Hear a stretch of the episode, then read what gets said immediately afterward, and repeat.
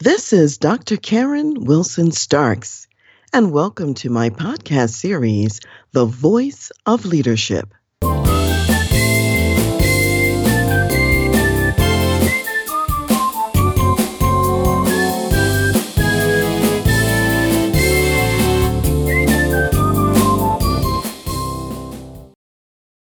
Have you ever wondered why you ended up in one career field as opposed to another? Well, that's exactly what we're going to talk about today in episode two of our seven part series on lessons of leadership learned from Dr. Martin Luther King. So, in episode two, it's about recognizing and accepting the call to leadership. Last time, we talked about what Dr. King learned from his early examples and role models at home.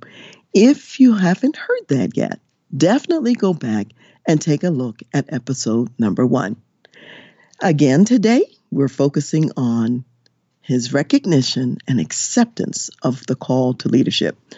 So, if we think about Dr. King, early on, he knew that he had a very strong inner urge to serve humanity. In other words, it wasn't just about him. He had a bigger purpose, a bigger mission than just himself. And at an early age, he began to see what some of his gifts and talents are. So, for example, at 14 years old, he won his first oratory contest. So, already he was on that pathway to being a powerful speaker. He was also an intellectual, a person who questioned the status quo, even in a church setting. He was very advanced for his age. He questioned things, and he went to Morehouse College at 15 years old. He was a person who, right from the beginning, sought some positive solutions to the racial ills that he saw around him. And even in college, he joined racial justice organizations to begin to do the work. He considered going into medicine, he considered being a lawyer, but then eventually he finally decided that he could actually achieve the greatest good by going into the ministry and being a pastor, being a preacher. Later, when he and his wife were thinking about what they were going to do after he had finished his schooling. He had lots of off- offers and opportunities to work in the North where it would have been easier, where it would have been safer.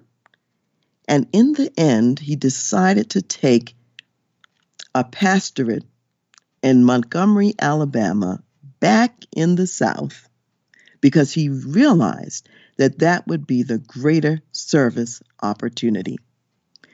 So he heard this very profound call to leadership. And one of the things he said about it was this he says, There comes a time when time itself is ready for a change. And that time has come to Montgomery, and I had nothing to do with it. So he's really being summoned and called by a mission that he's not even leading, but he is answering. He is responding to it. And one way of thinking about it is to think about this each person is entering their time in history with certain gifts, talents, and strengths, strengths that are needed for such a time as this. So, with those kind of gifts, there's a passion for leading in a particular arena. And Dr. Martin Luther King had that passion. So here's the problem that I see today people are often doing jobs for the wrong reasons. You have people in the workplace who are not passionate about what they're doing. You have people who are not called to the specific things that they're doing. They don't have the gifts, they don't have the talents, they don't have the abilities. They're there for the money, they're there for the prestige, they're there to live out maybe a parent's dream, but they're not there for that greater reason and purpose beyond themselves. And that's one of the challenges that we have in today's workplace, and we can learn from Dr. Martin Luther King.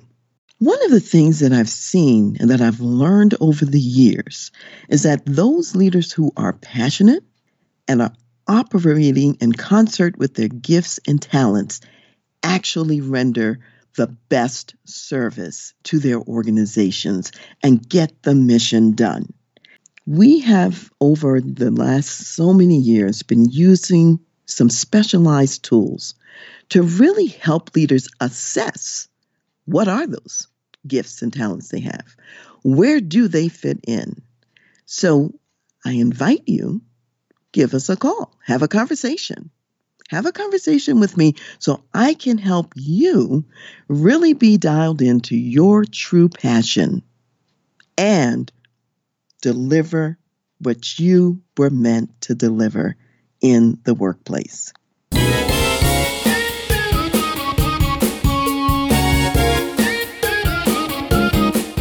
You've been listening to The Voice of Leadership with me, Dr. Karen Wilson Starks. For more information, please visit my website, transleadership.com.